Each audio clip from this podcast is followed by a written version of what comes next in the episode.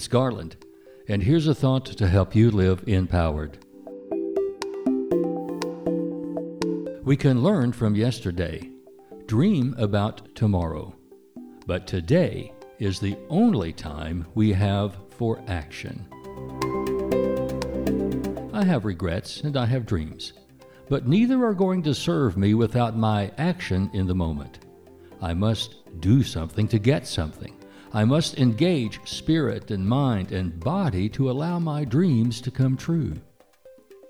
As I write this empowering thought, I'm doing the work of organizing my thoughts and ideas and tapping on the keyboard of my laptop to provide a script that I can read into the microphone that's set up on my desk, which will capture my message on a digital recorder, which I will then edit and add a musical bed upload to a hosting service, link to a post that I created on my website, and then publish. Oh, and I left out a few of the steps in that procedure, which I've repeated hundreds of times since I first thought of starting this simple podcast.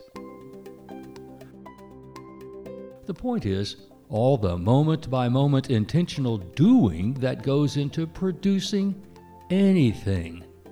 Those who make things happen must act intentionally. There's no magic genie that just makes things suddenly appear. Thoughts turn into things through intentional actions, and actions happen in the moment.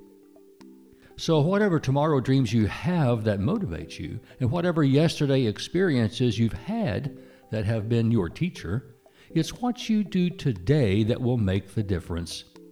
Every success story ever told unfolded one day at a time in the moment to moment intentional acts of an empowered individual, just like you, who made every moment of now count.